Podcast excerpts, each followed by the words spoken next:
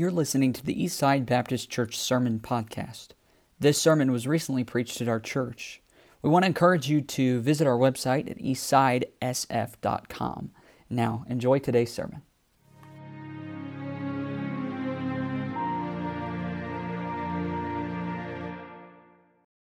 I wanted to preach on surrender. I wanted to preach on God's call. I wanted to preach on reaching the world. And instead, we're back to our series on finances. And everyone's just so excited, I know, finances. Um, I know that subject is not nearly as exciting, but hear me out on this. Um, I think it's the kind of subject we need after a missions revival that was so helpful and so good. We need a practical way to reveal that our hearts really are surrendered to God. And uh, it's easy to talk about being fully surrendered, but when you deal with a subject like money, that's when you really find out. Very often, that's where you see how surrendered you really are, because few areas of life trip up more people than their finances. And especially when you consider how much debt people are in, so many people are limited in how surrendered they can be to God because of debt. And they're bound to it. It's like a pair of handcuffs that they wear everywhere. And and therefore they can't fully give themselves in the, to, the, in, to the areas in which the Lord leads them because they're bound. And so, in many ways, a, a subject like this is exactly the kind of thing that we need when it comes to surrender because we really do find out how surrendered we are. So, we've dealt with a few principles. I'm not going to review those. Uh, week one, having the right priorities. Week two, setting financial goals. Week three was act your wage and know the state of thy flocks. And today's principle is a mindset that I think contributes to our tendencies to go into debt.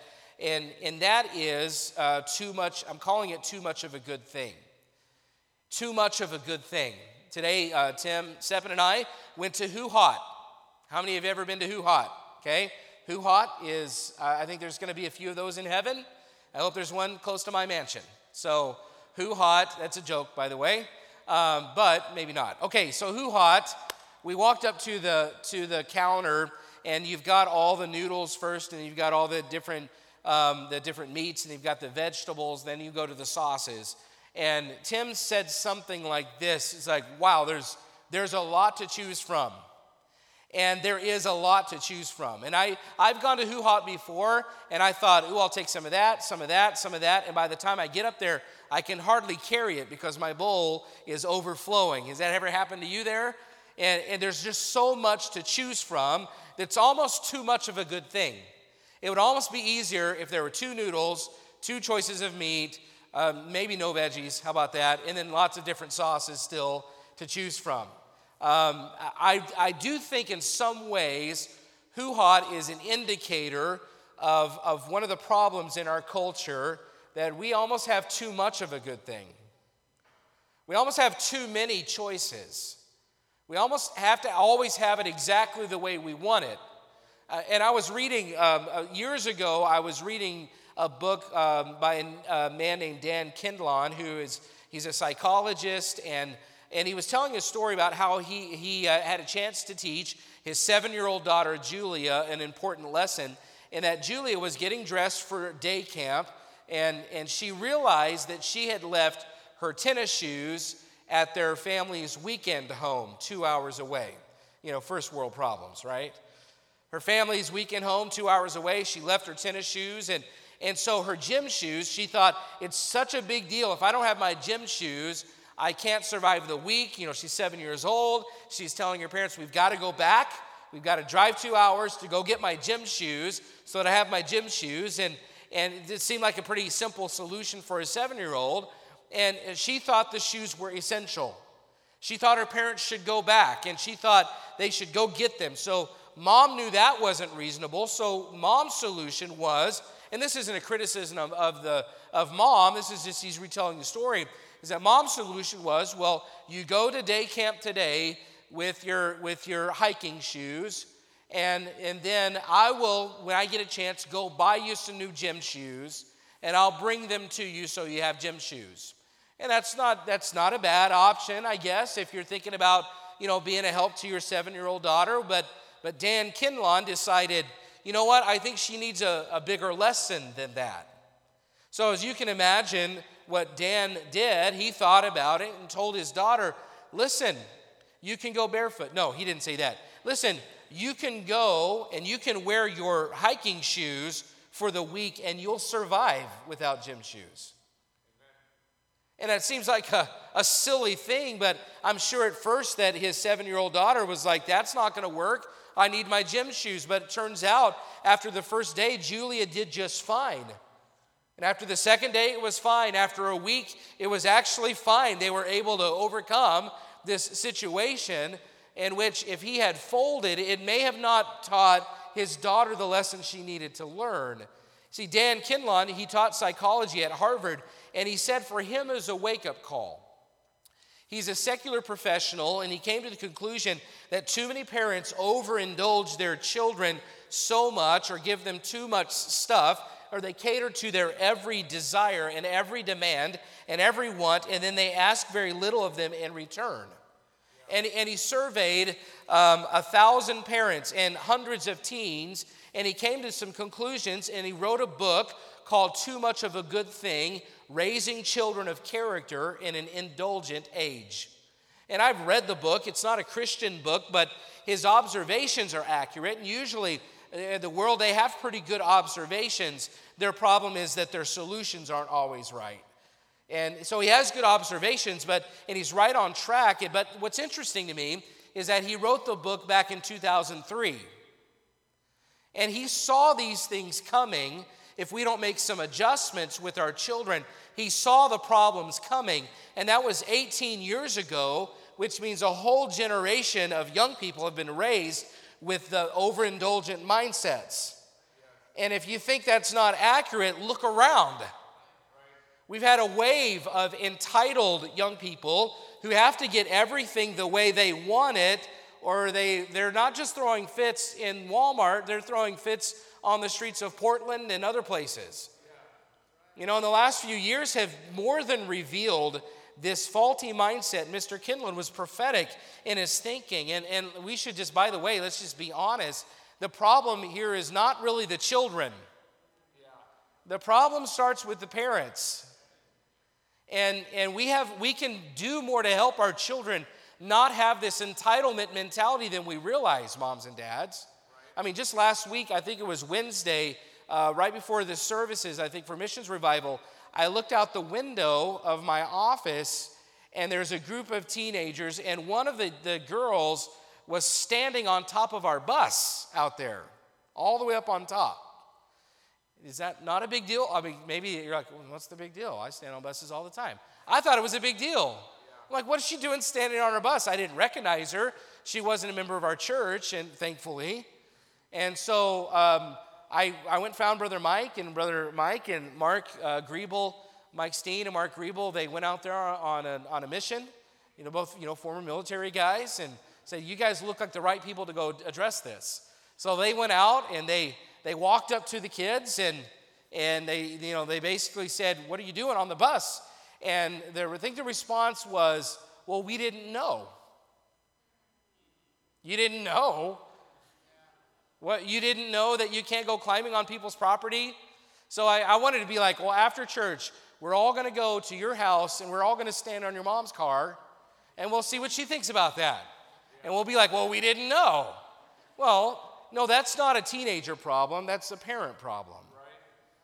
You know, that a parent hasn't taken the time to teach their children about the importance of, of character and the importance of personal property and the importance of respecting other people. It's a cultural problem. We're a culture that has so much more than we need, and that's redefined what we think we need. We don't even realize how much we have. And the, I mean, the, if you think about it, the garage sale up here, they call them the, a rummage sale. But you know where I came from, it's a garage sale, a rummage sale. That's become a cultural icon in America because we have so much stuff that it takes us a whole weekend to get to sell all the extra junk we have to other people and who already have too much stuff in their garages.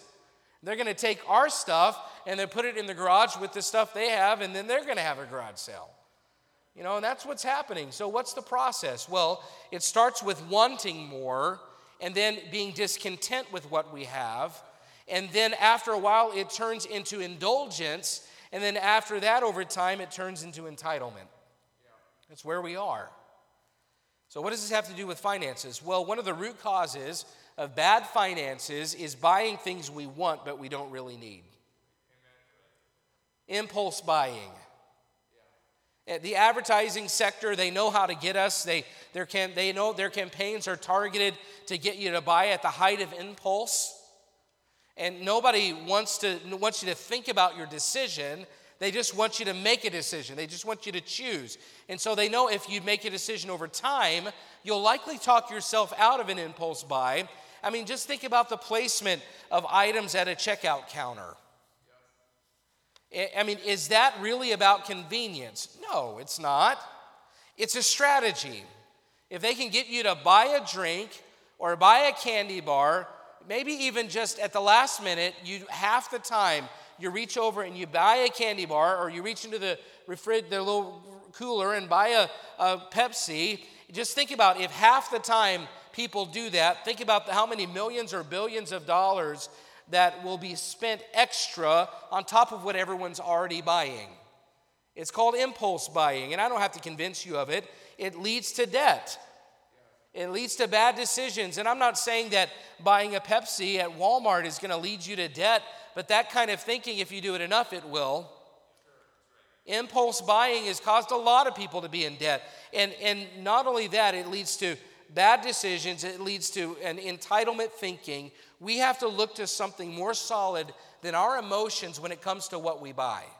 And our emotions will tell us we need this. Our emotions will say, you've got to have it, but we really need to go to God's Word and find out what God's Word says about some of these things. And, so I just want to look at a few verses tonight to help us to think clearly about this.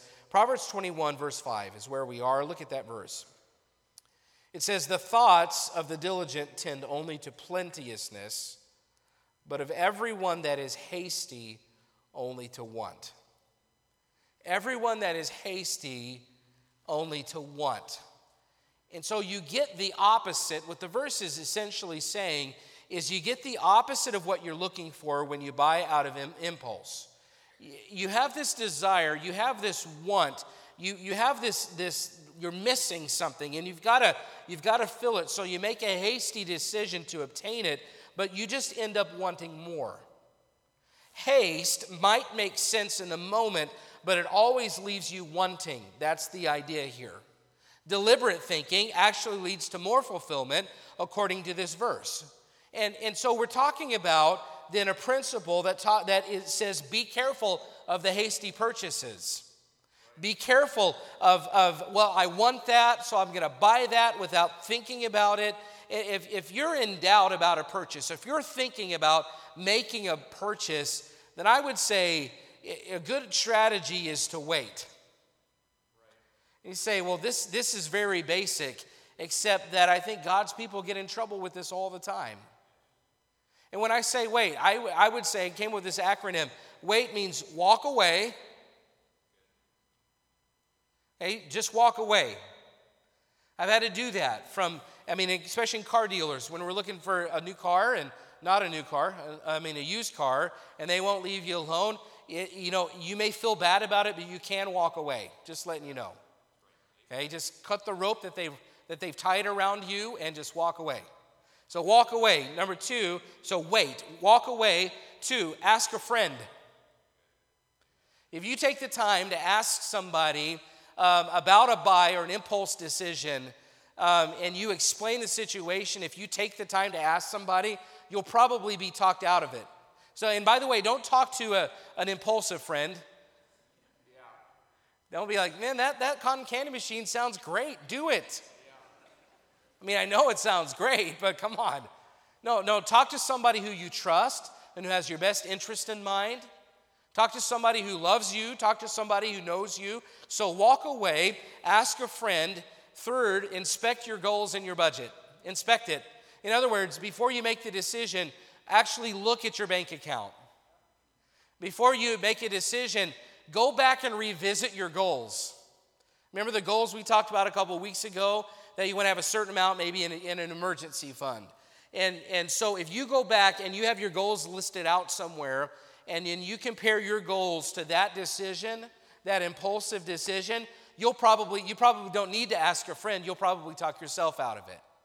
So walk away, ask a friend, inspect your goals and your budget, and then third and finally, most maybe most importantly, wait, W A I T, talk to God about it. It's amazing how if you were to simply honestly stop and pray about a big decision, you know, God is capable of leading you to make the right decision. I would just say, wait, don't be hasty. Because according to Proverbs 21 5, it leaves you in more want. If you, if you are the kind that makes hasty decisions, and by the way, um, husbands and wives, this is a point of contention in a lot of marriages. Because usually, and I've talked about this before, usually you have one who's, who's Scrooge and, and one who's the, the free spending hippie who just is out there spending all the money. And you need to set something up. Spouses, I'm serious about this because of the issues it causes in marriages. You need to set something up with each other that if you're going to spend a certain amount, maybe even any amount at all, or over, over a certain amount, before you're going to spend a certain amount or more, that you talk to each other about it. And that, that will help a lot in impulsive decisions as well. My, I mean, I, I don't, I mean, I, we don't even have to with some things. I normally, though, I mean, just naturally call my wife before I make a big decision. And we haven't even really set that up. I just think if we're a team and we're working together, I want to tell her what I'm going to be spending, and I want her to tell me what she's going to be spending. We should do that, husbands and wives. Let's take that, take that seriously tonight. Uh, so think about, um, let's think about the prodigal son. Let's just think about hasty spenders in the Bible. Think about the prodigal son. You know, he loosely, he impulsively spent in order to get what he thought he needed. And where did he end up? He ended up in want. He ended up in poverty. The prodigal son wanted all of his money. He spent all of his money without thought in great haste, and he ended up in poverty. Turn over to 1 Timothy chapter 6. Just going to look at a, uh, just a few passages. 1 Timothy chapter 6.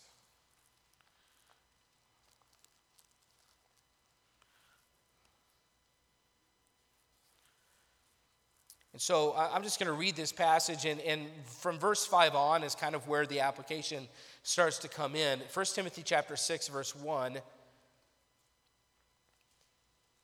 It says, Let as many servants as are under the yoke count their own masters worthy of all honor, that the name of God and his doctrine be not blasphemed. So it's talking about the employee employer relationship or servants and masters. And they that have believing masters, let them not despise them because they are brethren, but rather do them service because they are faithful and beloved, partakers of the benefit. These things teach and exhort. If any man teach otherwise and consent not to wholesome words, even the words of our Lord Jesus Christ, and to the doctrine which is according to godliness, he is proud, knowing nothing, but doting about questions and strifes of words, whereof cometh envy, strife, railings, evil surmisings perverse disputings of men of corrupt minds and destitute of the truth, supposing that gain is godliness. From such withdraw thyself. So there so he ends up here talking about those that there's a certain connection between a, a certain mindset um, uh, of teaching wrong doctrine and gain being godliness. And he, he's basically saying they think the more that you have, the more godly you are, the more that you own, the, the more stuff you have. And Paul says, From such withdraw thyself.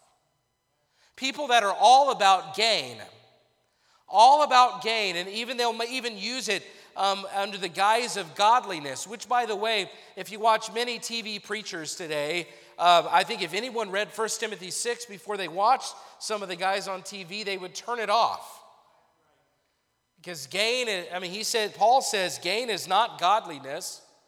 I mean, it's not health and wealth. It's not what he's teaching here. He says, but godliness with contentment. That's great gain.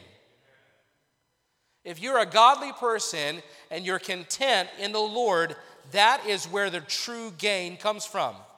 Verse 7, he says, For we brought nothing into this world, and it is certain we can carry nothing out.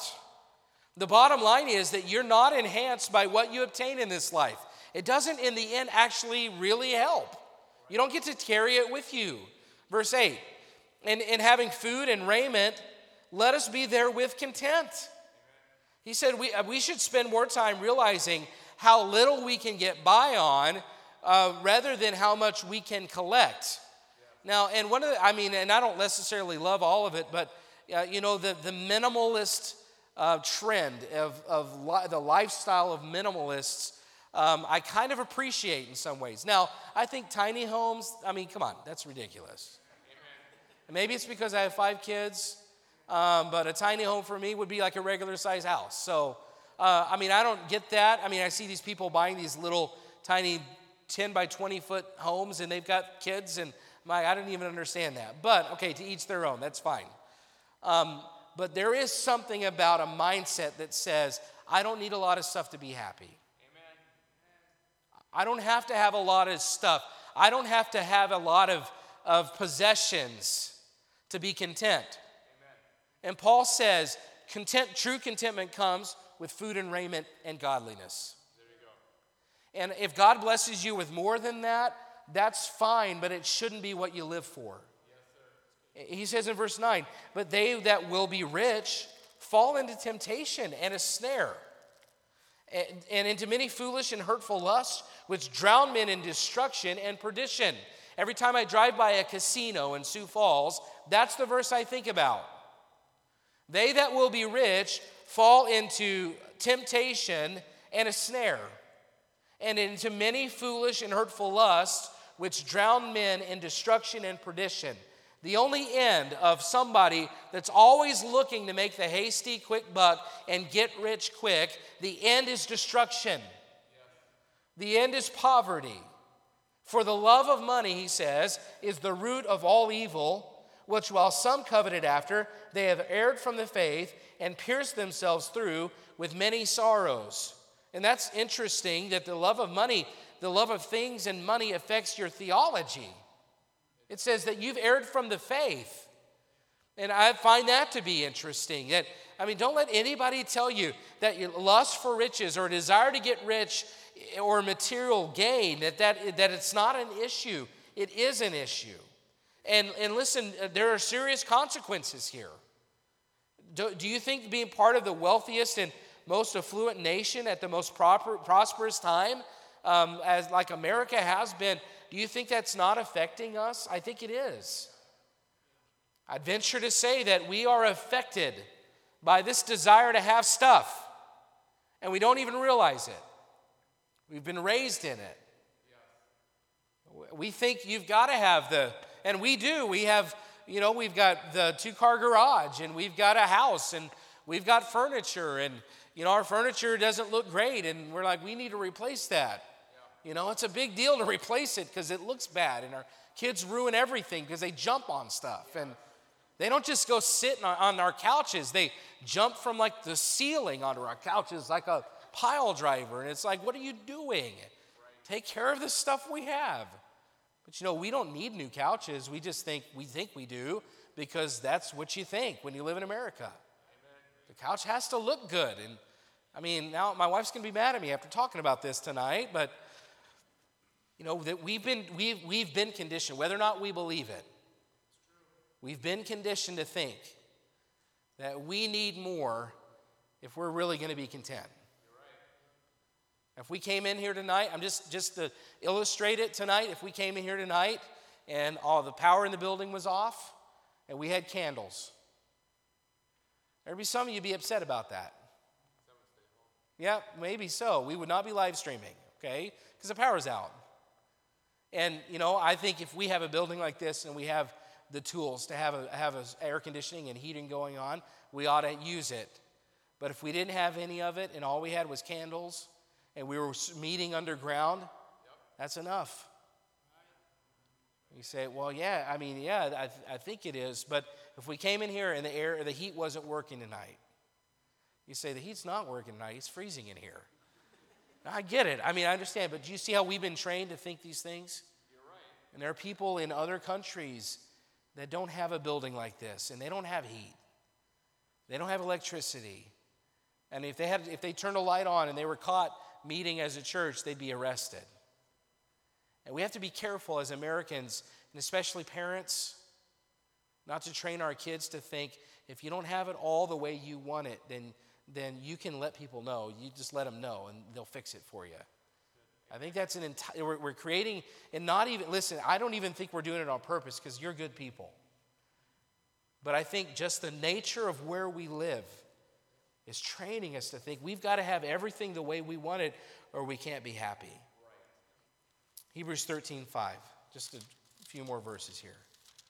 Hebrews 13 5. You know this verse, I know, and uh, it, it, it, let your conversation, for Hebrews 13 5, let your conversation be without covetousness, and be content with such things as ye have. For he has said, I will never leave thee nor forsake thee. Be content with such things as ye have.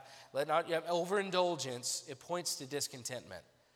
When you are overindulging, it's kind of like when we went to HuHot today. I looked at Tim and I said, after our first plate, I said, Tim, are, are, are you going back for another round? I'm just curious.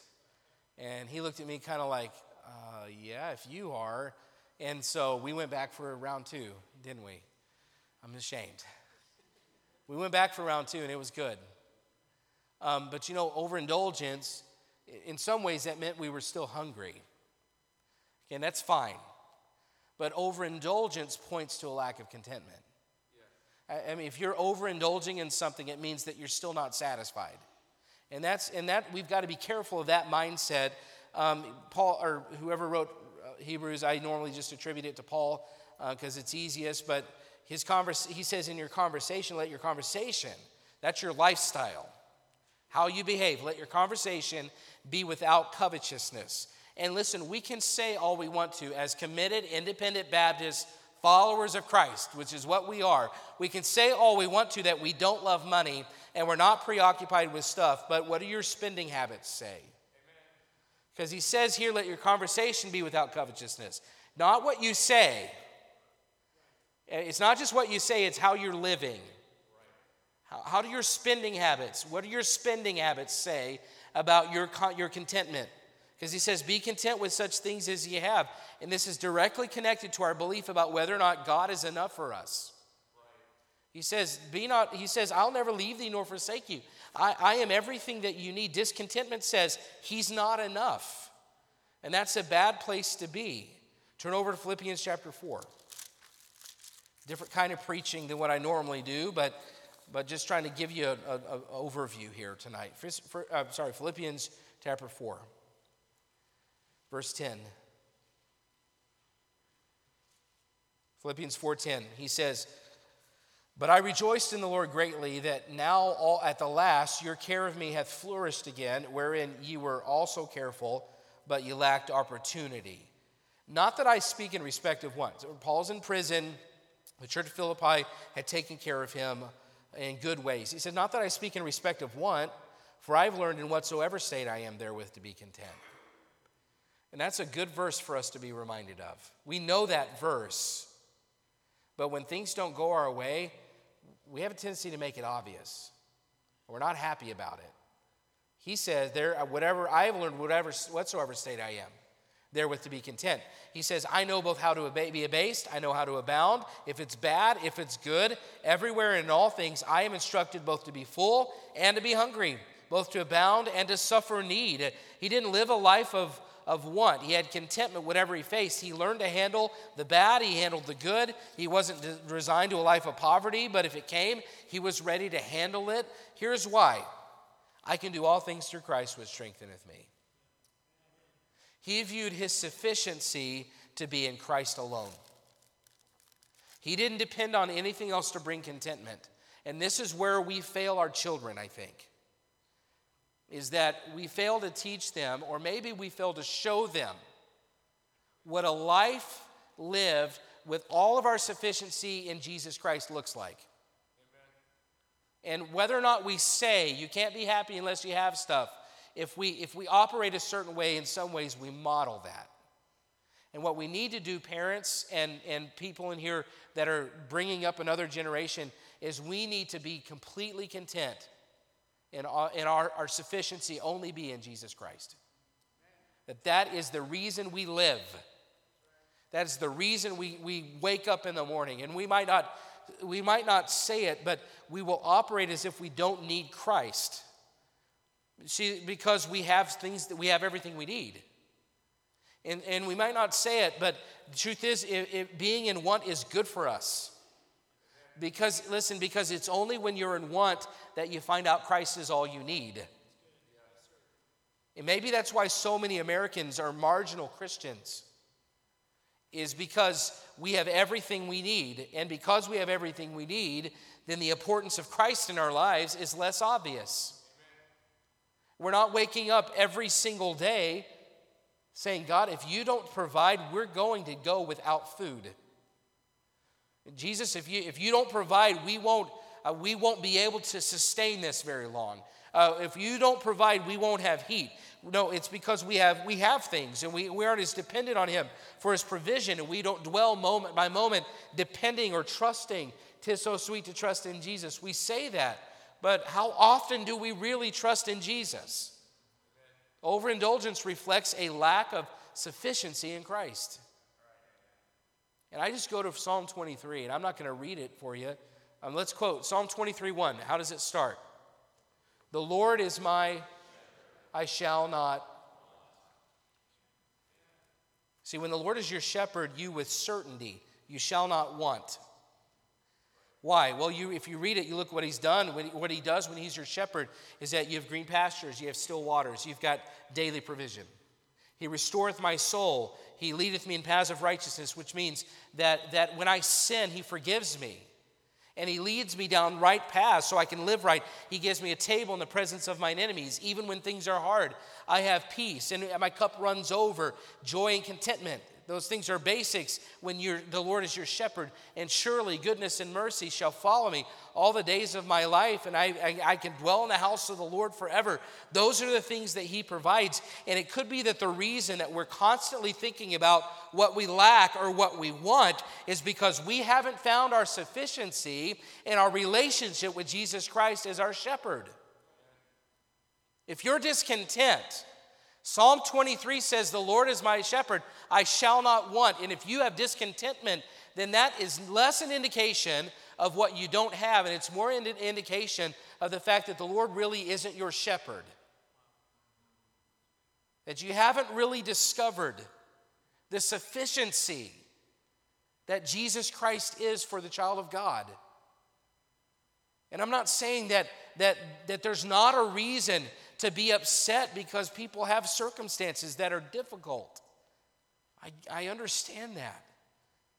But David was in the valley of the shadow of death, Paul was in prison. Those are some pretty tough circumstances, too.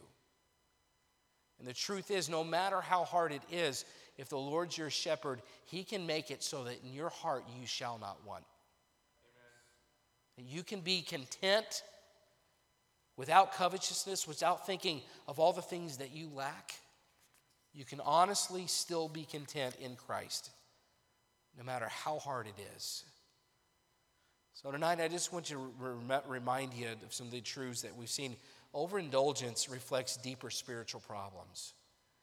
When, when Paul said that to Timothy, he was saying, you know, that, that godliness with contentment is great gain. The ones saying that, all they're, they're perverse. I mean, they're, they're evil surmisings, all those things. Contentment is an indica- discontentment is an indication that there's something deeper spiritually going on. It's not just a moment. I mean, you need to examine. If there's, if you're discontent and, and as a replacement, you're overindulging in something, uh, what you want, you've got to have more. It reflects something deeper. Um, it, it, it's an indication of, uh, uh, it points to a lack of gratitude when you've always got to have something else. And I know people like that, and you probably do too. It seems like um, no matter what they have, there's always something better out there. And yeah, we've got this car, but boy, I really like that one. Did you see that one? We've got this house, but I really want to upgrade.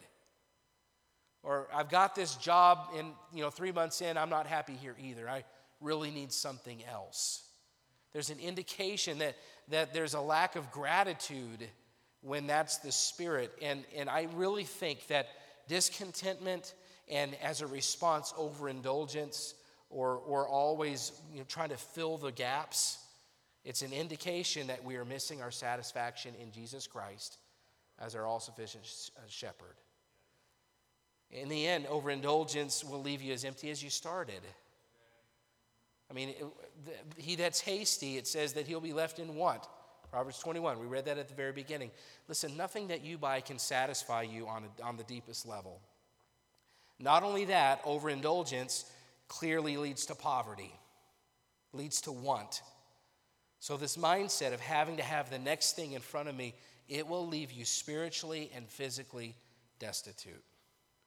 So, what's the answer? Well, the answer is let's find our contentment in a relationship with Jesus Christ. Because we're not guaranteed that we're going to have everything we ever need. But in Hebrews 13, we are guaranteed to always have Jesus. I'll never leave thee, I'll never forsake thee. The most important thing that you can do is get as close to Him as possible. Want leads to discontentment, discontentment leads to indulgence, indulgence leads to entitlement. And I just need to go all the way back over here to that want. And I did, and instead of trying to replace it with a new car, I need to insert Jesus Christ right there. That big hole of want and discontentment, instead of trying to upgrade my house, I need to, I just need to, I just need to seek Jesus. And that hole of want because of a relationship that's lacking, um, listen, a, a different relationship is not going to fix that spiritual problem. The only thing that fixes that spiritual problem is Jesus Christ. I know people that they leave a church because they're discontent, and the church they go to can't fill that hole either. Because that, that gap is a gap that only Jesus Christ can satisfy. People leave their spouses, that gap is still there. And eventually they'll be looking for something else to fill that gap. People move and they, um, they leave a job and they think, well, I've got to fill it, I've got to satisfy that want. And yet we just need to go back. The only way to fix it is to go back to the beginning and fix the want, which means we just have to go back to the shepherd. The Lord is my shepherd. I shall not want. I firmly believe that most of our life problems begin when there's distance between us and God, and we try to fill it, fill that space in with things that aren't capable in any way of fixing what's missing. And we would simply go back to Christ, the ones that drive us to sin would be satisfied in Him. So, the title again of the sermon is Too Much of a Good Thing. And I, I, certainly believe that we live in a culture that's given us a taste of too much prosperity. It's left, left us independent of our need for Jesus Christ. And what we need to do is recognize that having too much of anything down here hurts us but it's not possible to have too much of Christ. You can't max out, you can't overindulge. Um, the relate, that relationship is the one thing that you could always partake in and it never be too much. After my second trip at HuHot today, I was full to the point of almost miserable. But I'm telling you, taste and see that the Lord is good. You could come and indulge forever in that relationship and, and it, it would never be too much. And maybe it's time that parents, not just in our lives, but for our children's sake, we help them to see and model that our relationship with Christ is the only way to fix those wants. That relationship is the one thing that we need more of. So rather than looking for the next big raise, seek the Lord. And rather than having to have that one thing you've been wanting, seek God and work on that relationship. Rather than feeling like you have to keep up with your neighbors, look up to Christ. And the wants that you've dealt with will disappear as you know Him more and more. That's really where it's fixed. Let's stand together, every head bowed, every eye closed. Have you been seeking to satisfy something in your life apart from Jesus Christ? Have you been trying in your, in your, be, your best efforts to fix a gap that's there with something other than Christ? Because it will be a fruitless endeavor. You won't be able to do it. Nothing apart from Christ can truly satisfy our souls. And so, to go back then to finances, the problem is not just spending habits, the problem is a spiritual issue. And if we want to fix our impulse buying, one way to do it is to get to know Jesus like you never have. That relationship is what you need more of. If you're going to indulge, overindulge on anything, overindulge on your relationship with the Lord. And you'll find out that suddenly those things that you thought you wanted and had to have, they're not nearly as important anymore. So, really, it's a spiritual fix.